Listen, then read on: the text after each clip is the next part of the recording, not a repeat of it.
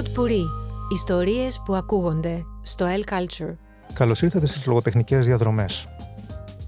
Στο σημερινό podcast θα ήθελα να αναφερθώ στην αμφιλεγόμενη έννοια των λογοτεχνικών βραβείων. Τα βραβεία στην τέχνη γενικότερα είναι εξορισμού ένας όρος με φανατικούς υποστηρικτές αλλά και φανατικούς πολέμιους. Επειδή όμως με εξαίρεση φυσικά τον κινηματογράφο τα λογοτεχνικά βραβεία είναι αυτά που έχουν παγκόσμια απήχηση, τραβούν πάνω τους τα μάτια όλης της εφηλίου, θα ήθελα λίγο να αναφερθώ σε αυτό τον αρκετά παρεξηγημένο ίσως θεσμό. Πάρα πολλοί επικριτές των βραβείων αναφέρονται και εν μέρει σωστά στο ότι η λογοτεχνία, η τέχνη γενικότερα, αλλά η λογοτεχνία μας ενδιαφέρει στην προκειμένη περίπτωση, είναι κάτι εξορισμού υποκειμενικό. Είναι κάτι το οποίο σε πολύ μεγάλο βαθμό δεν μπορεί να κριθεί με απόλυτες τιμές. Έτσι, είναι αναπόφευκτο ότι η βράβευση κάποιου συγγραφέα θα οδηγήσει σε ένα κύμα σχετικής αναξιοκρατίας το οποίο θα αποπροσανατολίζει το ευρύ κοινό σχετικά με το τι είναι καλό και τι όχι. Χρησιμοποιώντας πάρα πολλά γνωστά παραδείγματα από πολλά διεθνή, ιδιαίτερως προβεβλημένα λογοτεχνικά βραβεία, αναφέρονται σε ηχηρές απουσίες από λίστες βραβείων ή και σε ανάξιες βραβεύσεις. Από αυτή την άποψη είναι εύκολος στόχος τα λογοτεχνικά βραβεία.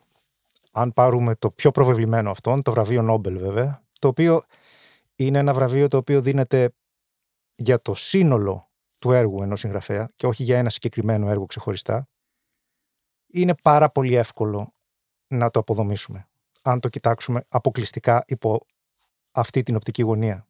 Να σας πω απλά μερικά ονόματα, να μου πείτε αν τα έχετε ακούσει. Ο Μόμσεν, Χάιντενσταμ, Χένρικ Ποντόμπινταν, Ρέιμοντ, Ούτσετ, ο Φρανς Σίλανπα. Τους έχετε ακούσει; Ούτε κι εγώ. Είναι όλοι νομπελίστες πεζογράφοι από το πρώτο μισό του 20ου αιώνα. Και πιστέψτε με, έχω αναφέρει ελάχιστους από αυτούς. Δεν αναφέρω καν ποιητές, γιατί εξ ορισμού στον 20ο αιώνα η ποίηση είχε πολύ περιορισμένο κοινό, πόσο μάλλον σε μετάφραση είχε ακόμα πιο μικρό διεθνές κοινό. Αναφέρομαι σε πεζογράφους κατά βάση. Ο λόγος που δεν τους έχει ακούσει σχεδόν κανείς παρότι είναι νομπελίστες, είναι διότι πολύ απλά έχουν χάσει το στίχημα της διαχρονικότητας, το οποίο είναι και το βασικό κριτήριο του κλασικού συγγραφέα ή του κλασικού έργου.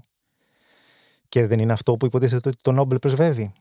Ότι δίνει το κύρος του κλασικού σε έναν συγγραφέα όταν τον βραβεύει.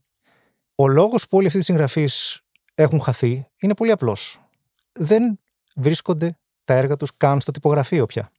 Είναι πάρα πολύ δύσκολο να βρει κανείς οποιοδήποτε από τα έργα τους σε μετάφραση. Και επαναλαμβάνω, είναι ελάχιστα από τα ονόματα που σας αναφέρω. Μπορώ να συνεχίσω και να πω πολύ περισσότερα. Ας το προσεγγίσουμε ανάποδα ο Τολστόι, ο Μαρσέλ Προύστ, ο Χένρι Τζέιμς, ο Τζόζεφ Κόνραντ, η Βιρτζίνια Γούλφ, ο Γκραμ Γκριν, στις μέρες μας, πιο κοντά στις μέρες μας, ο Φίλιπ Ρόθ, ο Κόρμακ Μακάρθι. Είναι λίγοι πάλι, πολύ λίγοι, από τους συγγραφείς που ποτέ δεν βραβεύτηκαν με το βραβείο Νόμπελ. Υπάρχει σύγκριση; Προφανώς και δεν υπάρχει σύγκριση.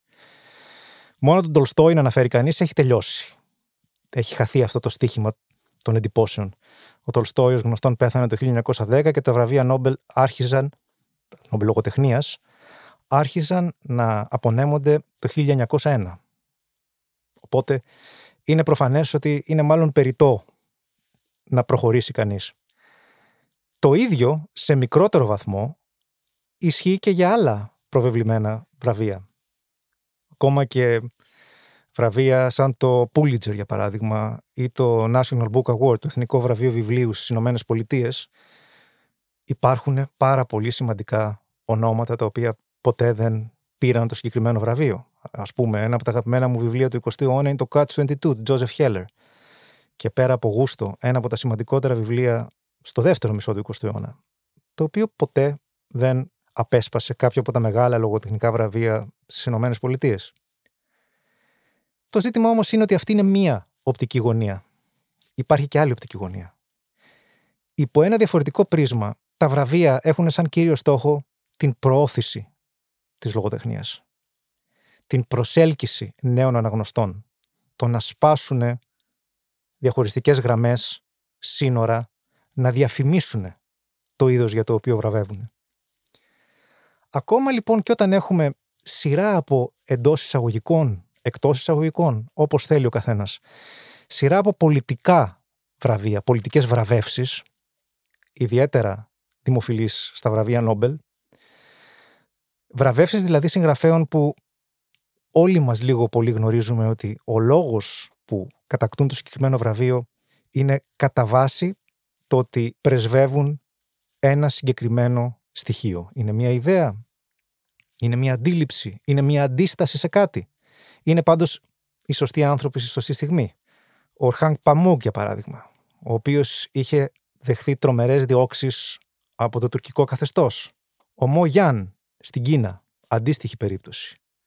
Ακόμα πιο άγρια η δίωξη που είχε δεχθεί. Η Σβετλάνα Αλεξίεβιτς από τη Λευκορωσία.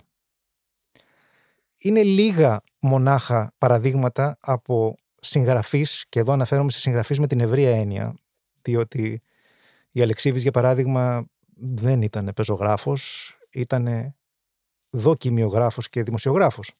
Αλλά ας το αφήσουμε και αυτό γιατί ανοίγουμε άλλο κεφάλαιο.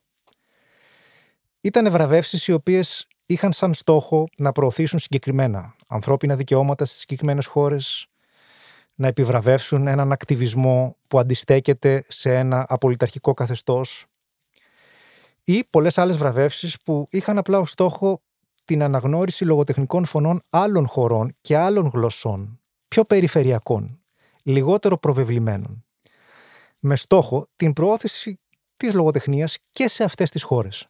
Άρα λοιπόν δεν ισχύει πάντα ο κανόνας της απόλυτης αξιοκρατίας και δεν ισχύει επειδή πολύ απλά δεν είναι απαραίτητος, δεν είναι αναγκαίος.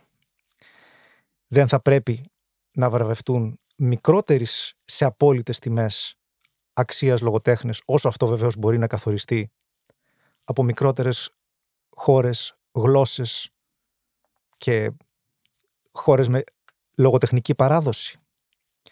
Θα έπρεπε. Αυτό λοιπόν από μια άποψη κάνει η Σουηδική Ακαδημία. Προωθεί φωνές που βρίσκονταν στο περιθώριο, έστω και αν αυτό σημαίνει ότι πολλοί μεγάλοι συγγραφείς, οι οποίοι όμως δεν έχουν ανάγκη ένα βραβείο Νόμπελ για να αποκτήσουν πρόσβαση στο ευρύ κοινό, δεν θα βραβευτούν ποτέ. Επίσης, οι άνθρωποι εκείνοι που υπερασπίζονται τον θεσμό των λογοτεχνικών βραβείων λένε ότι η προώθηση, το κοινό που έχει αποκτήσει η σύγχρονη λογοτεχνία δεν θα μπορούσε ποτέ να είναι εφικτό χωρίς τη συμβολή των βραβείων.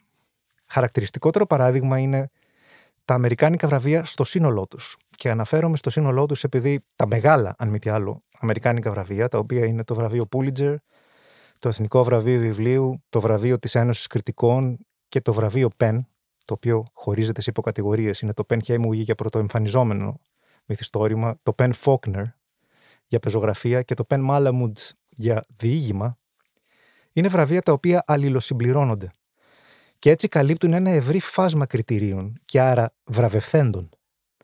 Όταν μετά το τέλος του Δευτέρου Παγκοσμίου Πολέμου οι Ηνωμένες Πολιτείες βρέθηκαν σε μια περίοδο ακμής, αυθονίας, σε μια περίοδο που το μορφωτικό επίπεδο είχε αρχίσει να ανεβαίνει και το επίπεδο ζωής παράλληλα είχε αρχίσει να ανεβαίνει τα βραβεία συντέλεσαν πάρα πολύ στο να δημιουργήσουν αυτό το άγιο δισκοπότηρο, αυτή τη χήμερα που λεγόταν η αναζήτηση του σπουδαίου Αμερικάνικου μυθιστορήματος, The Great American Novel. Ήταν ο λόγος που πάρα πολλοί συγγραφείς ξεκίνησαν να γράφουν.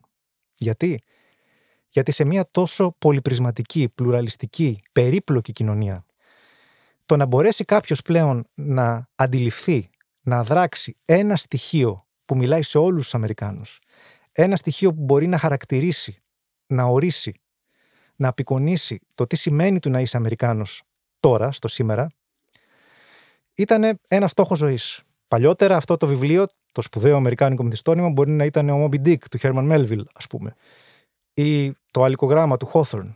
Ποιος από τον 20ο αιώνα και μάλιστα τον όψιμο 20ο αιώνα, το δεύτερο μισό του 20ου αιώνα, θα μπορούσε να αναλάβει ένα μια τόσο μεγάλη πρόκληση; Τα Αμερικάνικα βραβεία, λοιπόν, όθησαν μια ολόκληρη γενιά συγγραφέων. Πολλαπλασίασαν τόσο τους ποιοτικούς συγγραφείς, όσο και το αναγνωστικό κοινό. Προφανώς και δεν θέλω να προσιλητήσω κάποιον στην άποψή μου, αυτό δεν έχει ιδιαίτερη σημασία. Ο καθένας βγάζει τη δικιά του. Αν όμως μπορούσα να συνοψίσω αυτό το θέμα, θα το έκανα ως εξής. Είναι βαρετή η θέση μου γιατί είναι σύνθεση των δύο. Πιστεύω ότι τα λογοτεχνικά βραβεία πάντοτε θα έχουν λόγο ύπαρξης. Και όντως έχουν συμβάλει ουσιαστικά στην προώθηση της λογοτεχνίας και στην κατάκτηση ενός μεγαλύτερου κοινού. Απλά το θέμα είναι να μην τα παίρνει κανείς τόσο σοβαρά. Να αποφεύγει απόλυτους χαρακτηρισμούς, να αποφεύγει να τα προσεγγίζει σαν εισαγγελέας, διότι δεν είναι αυτός ο στόχος τους. Προφανώς και πάντοτε θα υπάρχουν λάθος εντός ή εκτός εισαγωγικών βραβεύσεις. Προφανώς και πάντοτε θα υπάρχουν ηχηρές απουσίες από τις λίστες των σημαντικότερων βραβείων και προφανώς και θα υπάρχουν άδικες ενδεχομένως βραβεύσεις, λιγότερο ικανών συγγραφέων. Αυτό όμως δεν έχει τόσο μεγάλη σημασία. Ο στόχος είναι η προώθηση μιας ιδέας, μιας τεχνοτροπίας, ενός τρόπου σκέψης. Και νομίζω ότι λίγο ή πολύ κάτι τέτοιο τελικά επιτυγχάνεται.